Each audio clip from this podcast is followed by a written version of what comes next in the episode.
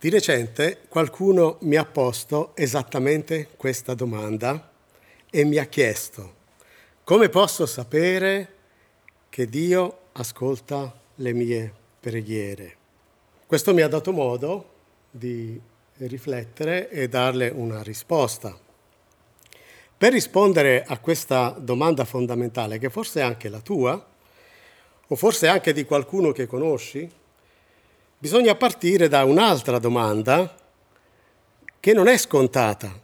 E l'altra domanda è a chi devo rivolgere la mia preghiera per essere ascoltato? Infatti quella persona che mi ha chiesto come posso sapere che Dio ascolta le mie preghiere, mi ha chiesto ma a chi devo pregare?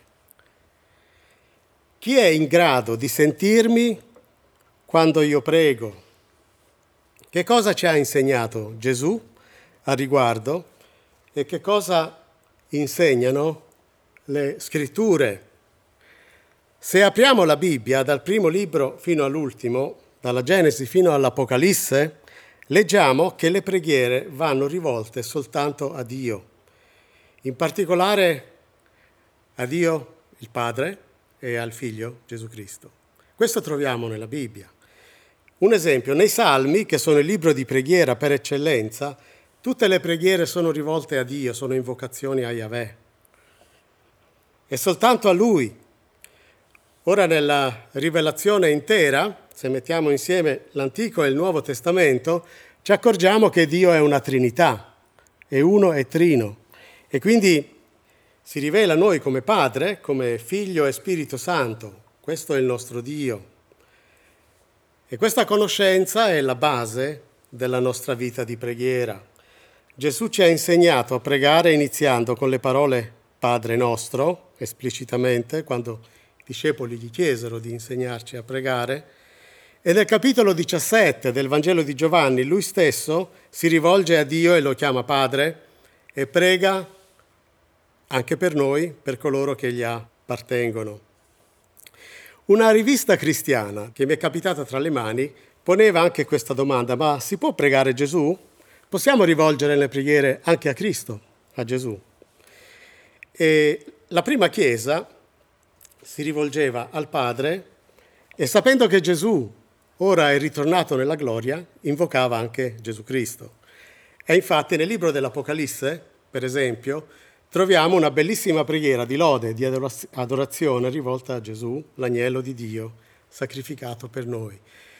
Eh, lo dico perché non è scontato per tutti. A volte mi capita di parlare con credenti che magari vengono da un'altra cultura, che fanno fatica a capire questo. È importante invece vedere cosa dice la Bibbia.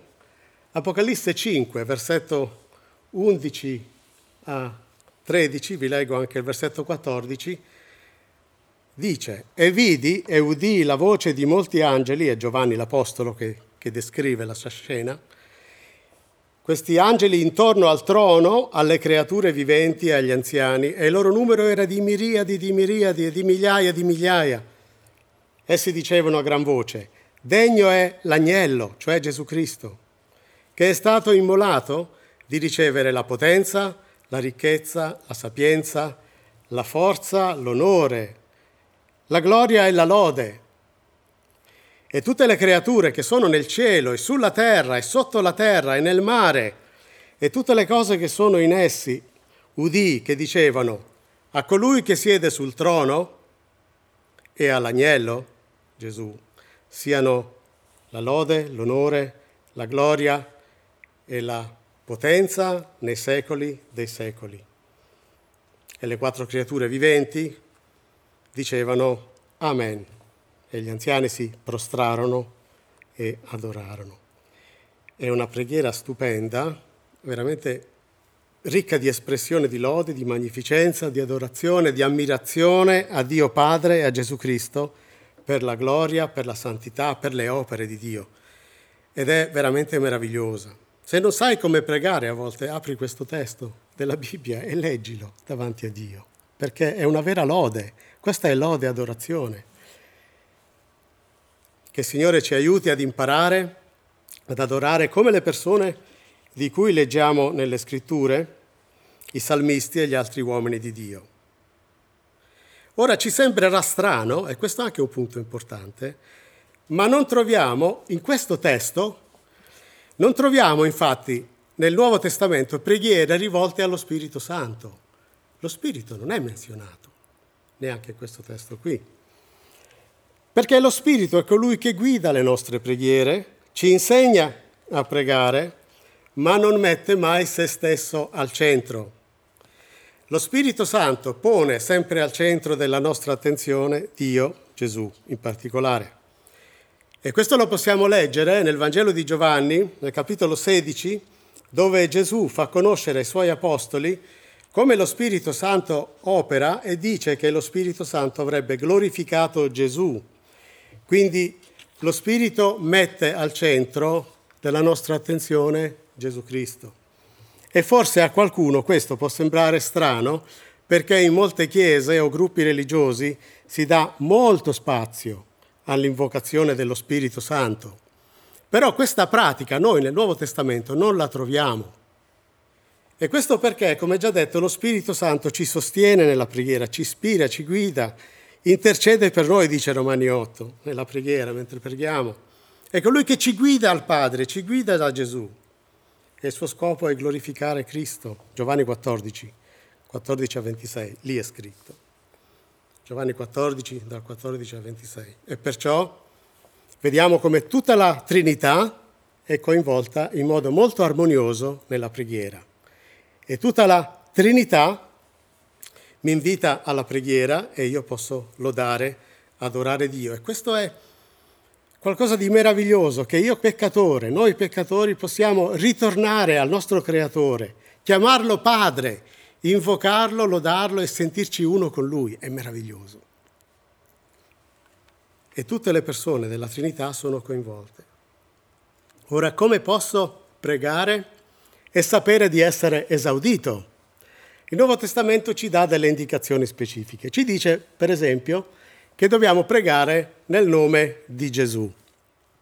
Sempre nei Vangeli ci viene insegnato a pregare nel nome di Gesù Cristo, per mezzo della potenza dello Spirito Santo. E qui ci sono tre versetti dal Vangelo di Giovanni 14, 15 e 16, questi capitoli che vi leggo, potete leggere anche voi. Giovanni 14, versetto 13 e 14. E quello che chiederete nel mio nome lo farò, dice Gesù, affinché il Padre sia glorificato nel Figlio. Se mi chiederete qualcosa nel mio nome la farò, dice Gesù. È una promessa. Chiedete nel mio nome, io opererò. Giovanni 15, 16, questo è veramente stupendo.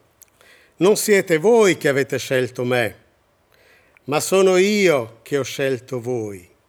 E vi ho costituiti perché andiate e portiate frutto e il vostro frutto rimanga, affinché tutto quello che chiederete al Padre nel mio nome, egli ve lo dia. È bello perché ci toglie un grande peso questo passo, ci fa capire che è stato il Signore a sceglierci e quindi non può perderci perché ci ha scelti e Dio è infallibile. E la mia relazione con Dio si basa non sulla mia infallibilità che non c'è, ma sull'infallibilità di Dio.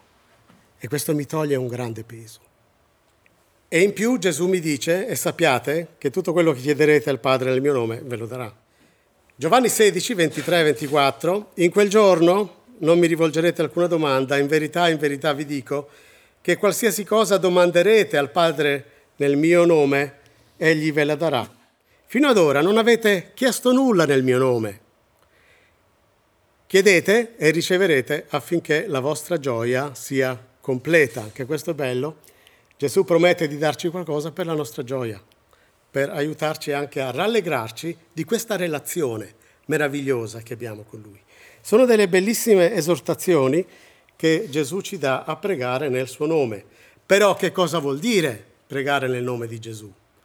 Ora dobbiamo cercare di capire meglio questa affermazione, perché la preghiera non è una formula e la preghiera non ha nulla a che fare né con qualcosa di mistico e nemmeno di magico, non è una magia la preghiera. Cosa significa chiedere nel nome di Gesù? Significa, provate a formularlo così, significa che ogni volta che noi preghiamo dobbiamo essere consapevoli che la nostra relazione con Dio è tale, esiste, grazie a Lui, grazie a Gesù Cristo. Cioè è Gesù che mi permette di relazionarmi con Dio. Per questo io prego nel nome di Gesù, cioè è Lui che mi permette di andare davanti al trono di Dio. E poi io prego rivolgendomi a Dio perché ho conosciuto Gesù Cristo, l'ho incontrato, ho creduto in Lui, ho una relazione con Lui e quindi grazie a questo fatto che io ho accolto il figlio nella mia vita, il Padre accoglie me quando io vado perché io ho accolto suo figlio. E quindi se ci avviciniamo al Padre, perché prima abbiamo fatto la pace con Dio, abbiamo incontrato Gesù e possiamo davvero chiamare Dio Padre, siamo diventati figli grazie al sacrificio che Gesù ha compiuto sulla croce e lo abbiamo accolto nella nostra vita. Ora Lui è il nostro Salvatore, Signore. Allora possiamo chiedere qualcosa a Dio e Lui ci esaudisce. Questo vuol dire pregare nel nome di Gesù. In altre parole, se uno non conosce Gesù Cristo, non ha pace con Lui e dice semplicemente una preghiera e poi aggiunge come formula, te lo dico nel nome di Gesù, non ha senso. È come se venisse un amico, una persona che io non conosco, che non ho mai visto, viene da me e mi dice, eh, io vengo nel nome di tuo figlio perché lui mi ha detto di chiederti la chitarra in prestito, per piacere mi dai la chitarra? E dico, ma chi sei? Ma mio figlio ti conosce? Eh, beh, l'ho visto al bar che stava bevendo un caffè, ma ci hai parlato con lui? No. E così è, se uno viene o si avvicina a Dio e chiede nel nome di Gesù, ma non conosce Gesù, non ha senso.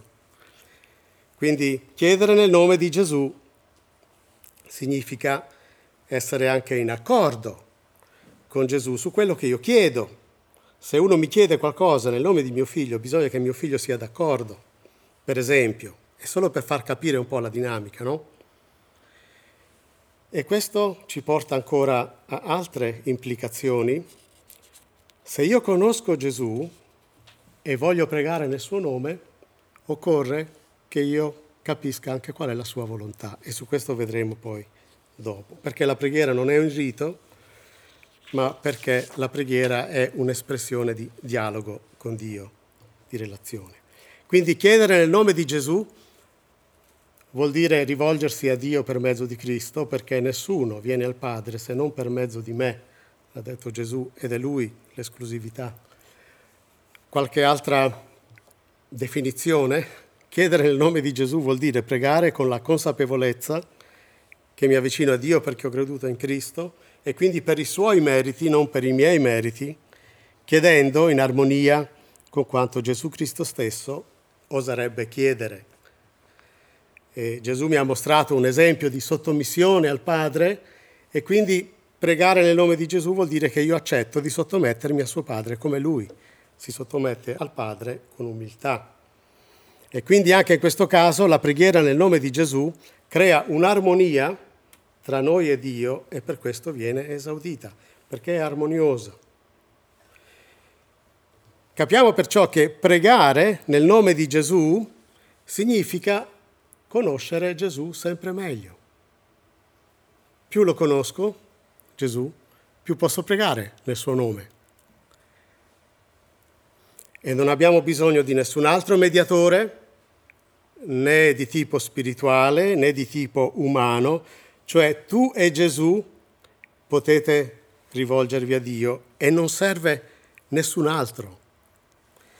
E la bellezza della vera preghiera è proprio la libertà di accostarsi a Dio liberamente senza appoggiarsi su altri mediatori umani di nessun genere. E qui la Chiesa nel corso dei secoli ha ingannato le persone, facendo credere che pagando dei soldi, per esempio, si potesse avere la grazia di Dio in cambio.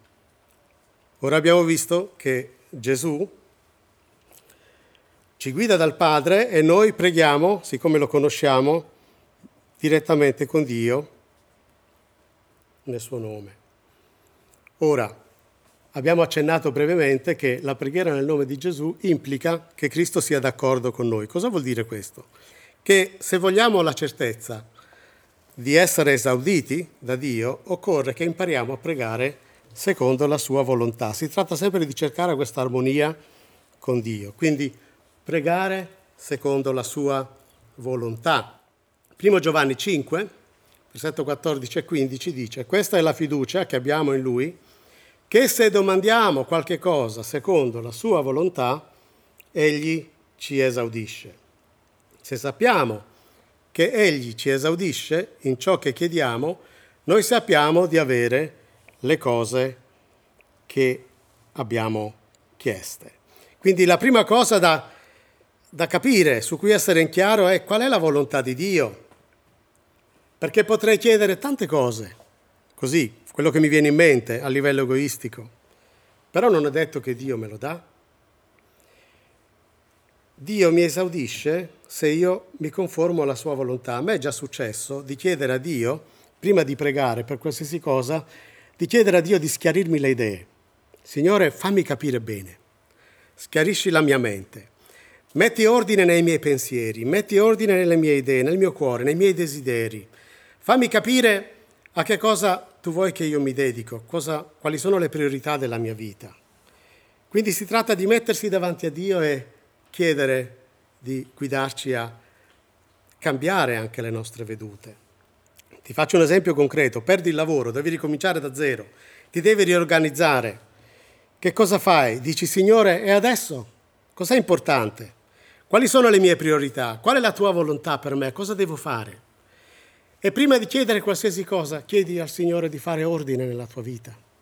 E poi cominci a chiedere secondo quello che Lui ti mette a cuore e vedrai che Dio ti guida e ti esaudisce. Quindi, in altre parole, se allineiamo i nostri cuori alla volontà di Dio, la nostra vita inizierà a cambiare. Pregheremo in modo diverso, saremo esauditi e sappiamo di essere esauditi ancora prima di ricevere ciò che abbiamo chiesto, perché questa è la nostra certezza. Sappiamo che Egli ci esaudisce, quindi quando abbiamo pregato sappiamo di essere esauditi. E Dio ci dà la certezza nel cuore, sì, arriverà, aspetta, al momento giusto. Ora, dov'è l'inghippo in tutto questo? Qual è il problema? La domanda è questa. È sempre possibile conoscere con precisione la volontà di Dio? Perché se fosse possibile io vivrei in perfetta armonia con Dio. Lui è il mio creatore, lui conosce i miei bisogni, lui sa cosa mi fa bene e lui mi dice per cosa devo pregare e poi mi esaudisce. Ma il problema è che non sempre è possibile comprendere con precisione la volontà di Dio. La parola di Dio non rivela ogni dettaglio del piano di Dio per la nostra vita e per quella dei nostri cari, non fa nessuna promessa che, no, che noi saremo, per esempio, sempre guariti dai nostri mali, non lo dice, che non subiremo nessun imprevisto spiacevole o indesiderato, che Dio ci risparmierà ogni tragedia e Dio non ci promette nemmeno che non moriremo mai e non ci promette neanche che ci eviterà ogni disgrazia. Quindi questo ci spinge a camminare ogni giorno con Lui e a dipendere da Lui, perché non sappiamo cosa ci succede nella vita. E quando noi chiediamo, ci aiuta a dire ancora queste paroline, Signore, se è la tua volontà. Allora sì. E c'è ancora qualcosa di importante. Ci sono delle correnti oggi all'interno della Chiesa dove viene fraintesa l'esortazione a pregare con autorità. Ci sono delle correnti che si definiscono cristiane, ma è, un po' dubbioso, dove c'è questa tendenza di credere che ogni cosa che chiedo a Dio, se la chiedo con autorità, la ottengo, e quindi vado davanti a Dio come se io gli dessi degli ordini, Signore, adesso tu fai. Ma Dio non si lascia impressionare da noi. E questa è la cosa. Dio non ha mai promesso di farci diventare ricchi, di far sempre prosperare tutti i nostri affari. E quindi stiamo attenti perché c'è un tipo di religiosità che per aumentare il numero dei seguaci parla di benessere e di ricchezza. E questi temi, se ci pensate bene, fanno leva sulla natura carnale dell'uomo questo cosiddetto Vangelo della prosperità, fa leva non sulla devozione a Dio, ma sul cuore egoistico dell'uomo. Ora Dio non può benedire una preghiera così. E questo è il punto. Promette salute, ricchezza come segni di benedizione di Dio, ma questo è un falso Vangelo E d'altra parte noi credenti sappiamo che Dio ha in mano tutto l'oro del mondo. È vero. E quindi Dio può concedermi anche dei beni da amministrare. Certo che può. Ma appunto io rimango un amministratore e rimango comunque sottomesso a Lui. E vedete che è importante in questo caso per la preghiera, affinché sia esaudita, l'attitudine del cuore. Noi non possiamo rivolgerci a Dio con prepotenza, ma con sottomissione. Del resto io credo che nessuno di voi che è genitore esaudirebbe mai suo figlio se gli chiedesse qualcosa con prepotenza, anche se oggi ci sono questi bambini che vanno dai genitori e picchiano i piedi per terra. Adesso tu devi! E a volte i genitori si lasciano intimidire e cedono, ma è sbagliato. C'è un libro in libreria, aiuto a casa mia comanda mio figlio. Interessante. Ora, come possiamo pregare secondo la volontà di Dio? dobbiamo sapere che cosa Dio ci dice nella Bibbia, per cui dobbiamo pregare, giusto? E se noi riusciamo a capire cosa il Signore ci dice, che dobbiamo chiedere, allora sappiamo che se chiediamo quella cosa Lui ci esaudisce. Ho preparato una lista di temi che non è completa, sicuramente non è completa, di argomenti per i quali la Bibbia ci dice di pregare. Per esempio, la Bibbia ci dice di pregare per le necessità nostre dei nostri cari. No? E questo è scritto nelle scritture. Quindi se abbiamo dei bisogni materiali, necessità fisiche, non stiamo bene, difficoltà nella nostra vita, bisogni terreni, noi possiamo invocare Dio, possiamo presentargli le nostre richieste, possiamo chiedere e chiediamo esponendo a Dio i nostri bisogni e necessità con l'atteggiamento del Signore Gesù che disse al Padre, Signore, però la tua volontà sia fatta, non la mia. E il Signore ci esaudisce. Filippesi 4, 6, 7. Non siate in ansia, ma pregate per ogni cosa. Quindi qui si tratta dei nostri bisogni, dei nostri cari. Esponete a Dio le vostre necessità. Necessità. Possiamo pregare per le nostre necessità. Dio sta a cuore. E ringraziatelo per tutto quello che ha fatto e la pace di Dio che supera ogni intelligenza custodirà i vostri cuori e i vostri pensieri in Cristo Gesù. La prima parte di questo versetto è tratta da questa versione qui, in lingua moderna. Quindi la promessa in questa preghiera è che Dio si prenderà cura dei nostri bisogni, ma farà ancora di più. Il Signore ci promette qualcosa che non si può comprare, cioè la sua pace e ci promette che quando abbiamo scaricato su di Lui i nostri bisogni, le nostre richieste, le nostre difficoltà, Lui farà sì che la pace sua faccia breccia nel nostro cuore. E quindi possiamo pregare per le necessità nostre, dei nostri cari. Egli promette di provvedere per noi, Egli ha cura di noi. Possiamo pregare quindi in modo molto concreto per le questioni quotidiane. Questa è una. Possiamo pregare ancora per i fratelli e le sorelle della Chiesa. Giacomo 5, versetto 16. Qui è scritto proprio di pregare per questo. Confessate dunque i vostri peccati gli uni agli altri, pregate gli uni per gli altri affinché siate guariti. La preghiera del giusto ha una grande efficacia. Quindi Dio ci invita a avere delle relazioni amorevoli tra fratelli in modo che possiamo anche ammettere i nostri errori e dire qui ho commesso un errore, ho sbagliato, a chiedere anche scusa e poi a pregare gli uni per gli altri. E lui ci guarisce, ci esaudisce. Questo è pregare secondo la volontà di Dio, perché è lui che ci dice di pregare così. Ci sono altri ambiti specifici menzionati nelle scritture per cui Dio ci dice di pregare, per esempio, pregare per ogni autorità. Esorto dunque, prima di ogni altra cosa, che si facciano suppliche, preghiere, intercessioni, ringraziamenti per tutti gli uomini, per i re, per tutti quelli che sono costituiti in autorità affinché possiamo condurre una vita tranquilla e quieta in tutte pietà e dignità. Questo è buono e gradito davanti a Dio nostro Salvatore. 1 Timoteo 2, versetto 1 a 3. La domanda è tu stai pregando per le persone che sono in autorità? Perché questa è una preghiera che Dio promette di esaudire. Preghi per chi governa il mondo? Preghi per le persone che tu conosci, che rivestano una certa autorità, magari nel piccolo. E questo passo si riferisce a tutti quelli che sono costituiti in autorità e quindi possiamo includere le autorità spirituali anche, cioè i pastori, quelli che insegnano la Bibbia, quelli che sono attivi nel regno di Dio. E infatti è così. Noi che svolgiamo questo ministero di predicazione abbiamo bisogno che chi ci segue preghi per noi perché non siamo infallibili. Dipendiamo da Dio e dalle preghiere. Stai pregando per le autorità spirituali.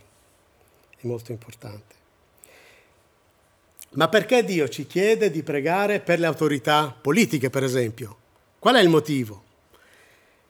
Perché Lui vuole che ci rendiamo conto, quando noi preghiamo, almeno quando io prego anche per le autorità, coloro che governano il mondo, mi rendo conto chi è il vero sovrano, chi è che comanda davvero il mondo.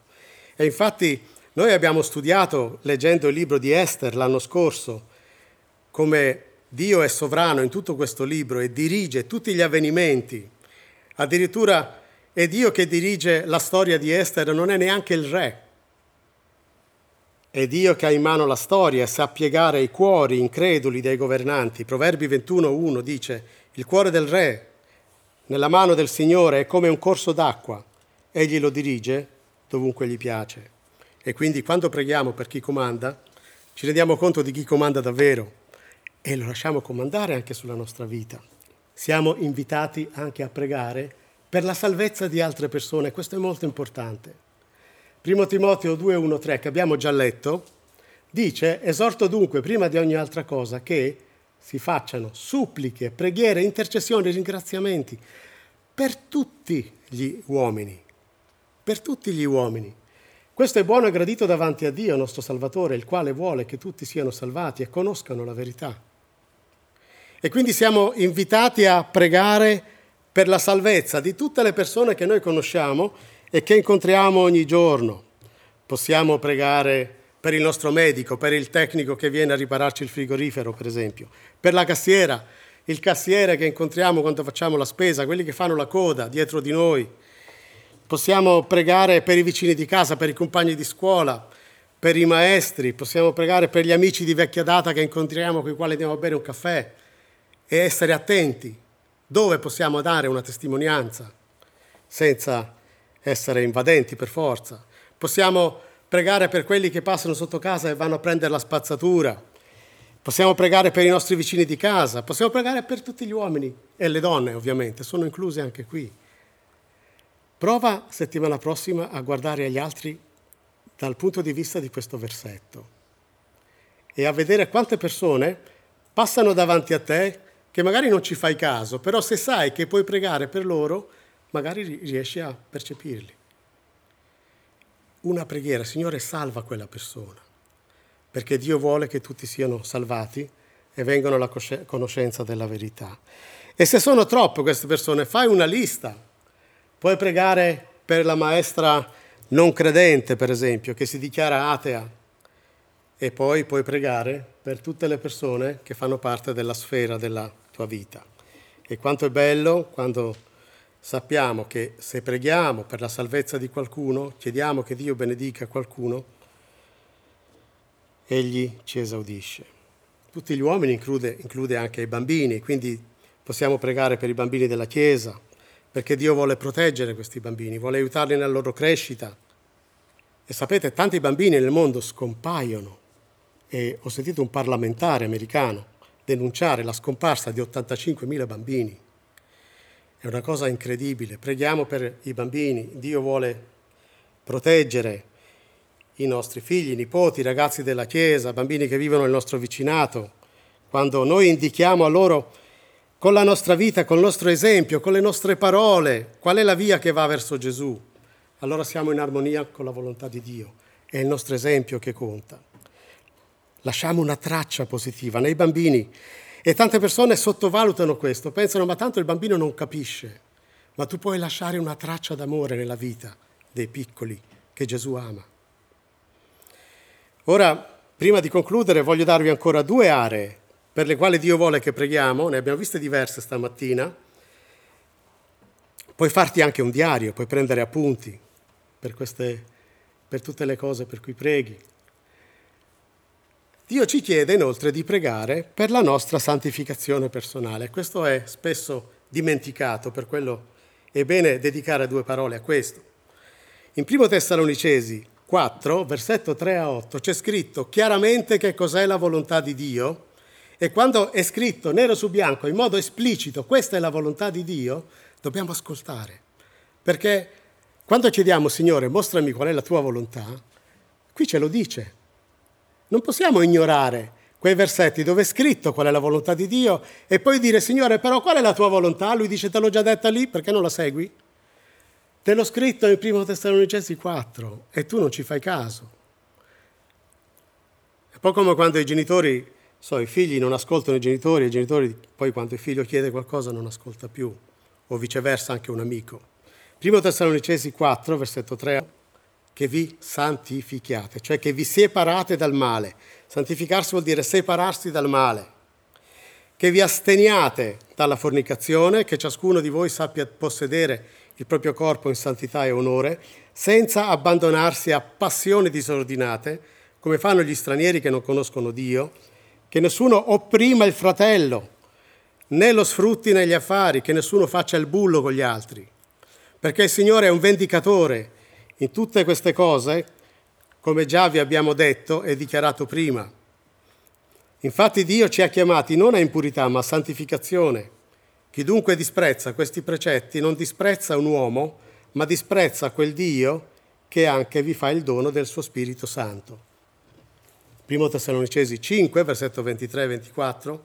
Siccome Dio sa che non possiamo farcela da soli, l'Apostolo Paolo dice, ora il Dio della pace vi santifichi egli stesso completamente e l'intero essere vostro, lo spirito, l'anima e il corpo sia conservato irreprensibile per la venuta del nostro Signore Gesù Cristo.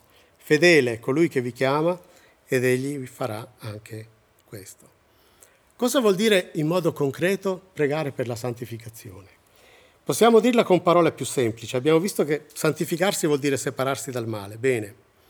Ma c'è ancora un aspetto più profondo e più spirituale. Vuol dire pregare che Dio formi dentro di me il carattere di Cristo. Leggendo il Vangelo conosciamo Gesù, e possiamo dire Signore, forma in me il carattere di Cristo. Fa che io assomigli sempre di più a Lui e che lo Spirito Santo controlli la mia vita in ogni sua sfera, in ogni ambito, nel lavoro, nella vita privata, nella Chiesa, nel rapporto con gli amici, nella famiglia. Se chiediamo questo a Dio, Egli, stiamo certi, ci esaudirà, perché è la sua volontà allora la volontà di Dio è buona. E quindi se solo riuscissimo a pregare per quelle cose per cui Dio ci dice di pregare, noi staremmo molto meglio. E allora chiediamo a Dio di crescere, di aiutarci a crescere nella fede, nella fiducia, che impariamo a fidarci sempre di più di Lui, della Sua parola, che diventiamo sempre più simili a Cristo. E questa è la preghiera per la santificazione personale. Eh, forse devo dire anche questo, pregare che Dio ci santifichi non vuol dire pregare per diventare più legalisti, no, ma pregare che Dio formi il carattere di Cristo dentro di noi. Arrivo all'ultimo punto e poi una breve conclusione.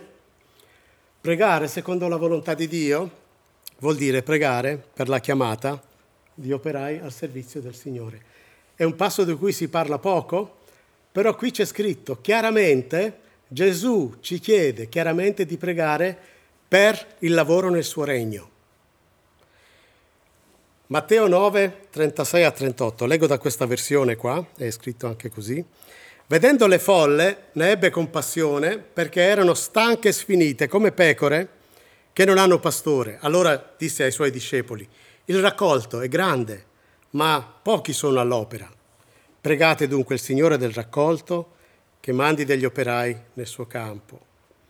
Che bello. Gesù chiede ai suoi discepoli, erano pochi, di pregare per il suo campo, cioè per tutta l'opera di Dio nel mondo, che è molto più vasta di quello che noi percepiamo nel nostro piccolo.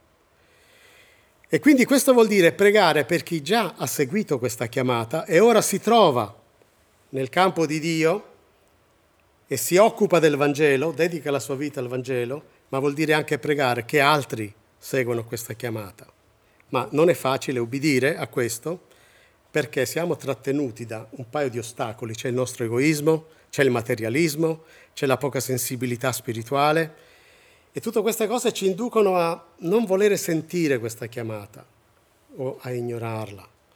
Delle volte sono anche persone che ci ostacolano, che vogliono trattenerci, però Dio ci mette a cuore questa chiamata e preghiamo che il Signore la metta a cuore sempre a più persone, che siano chiamate che vengano da Lui, non persone che si autochiamano o autoproclamano, perché poi fanno solo danni nella Chiesa.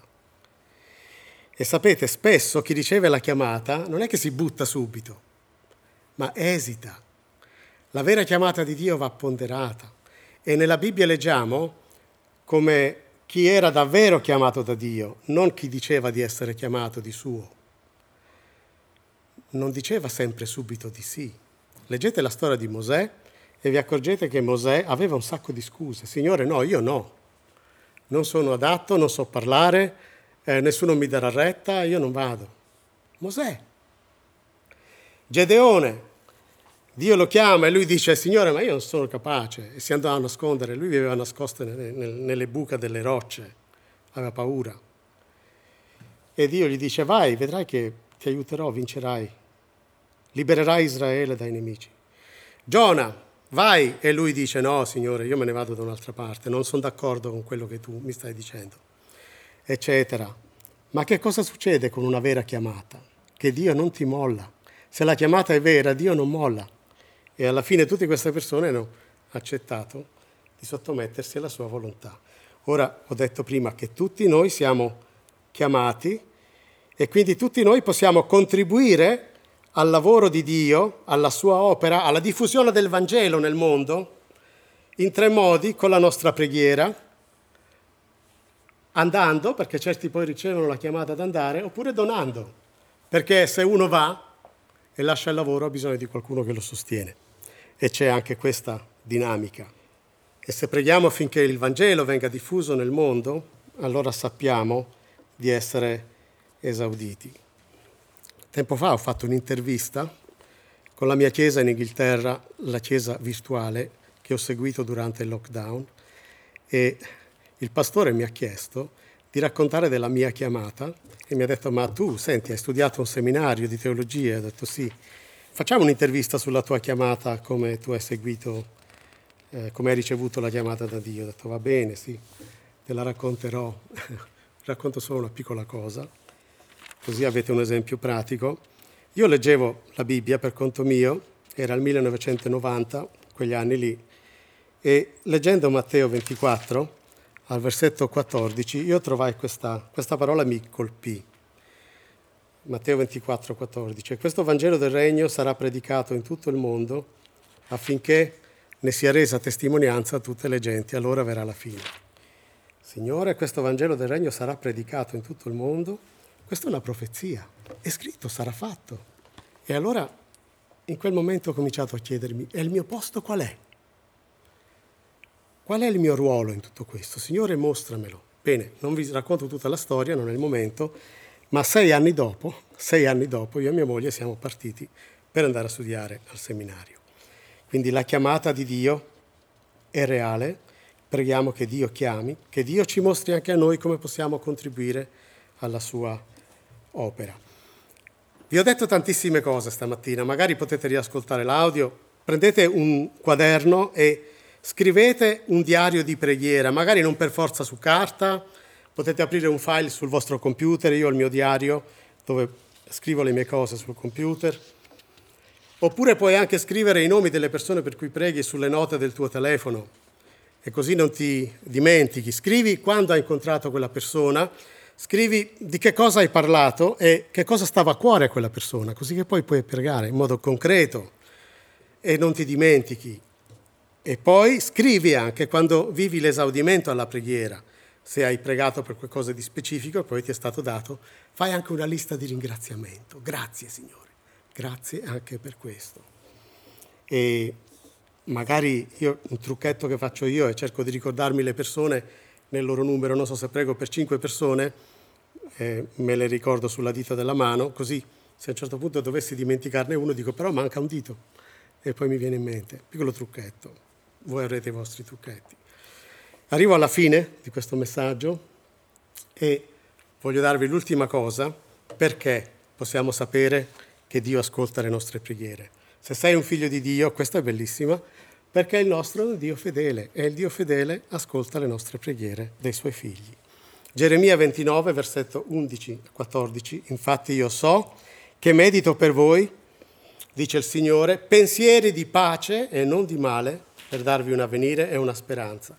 Voi mi invocherete e verrete a pregarmi e io vi esaudirò. Voi mi cercherete e mi troverete perché mi cercherete con tutto il vostro cuore e io mi lascerò trovare da voi, dice il Signore. E così Dio ci esaudisce quando noi lo invochiamo, questa è una promessa, e ci esaudisce non perché lo meritiamo, attenzione, ma ci esaudisce perché Lui è fedele. Se confessiamo i nostri peccati, Egli è fedele, è giusto da perdonarci i peccati e purificarci da ogni iniquità. Quando abbiamo peccato non meritiamo niente, eppure proprio allora Dio ci esaudisce. Ci esaudisce perché è un Dio fedele. E che questa possa essere la vostra e la mia esperienza nei prossimi giorni. Dio esaudisce le nostre preghiere perché è fedele. Amen.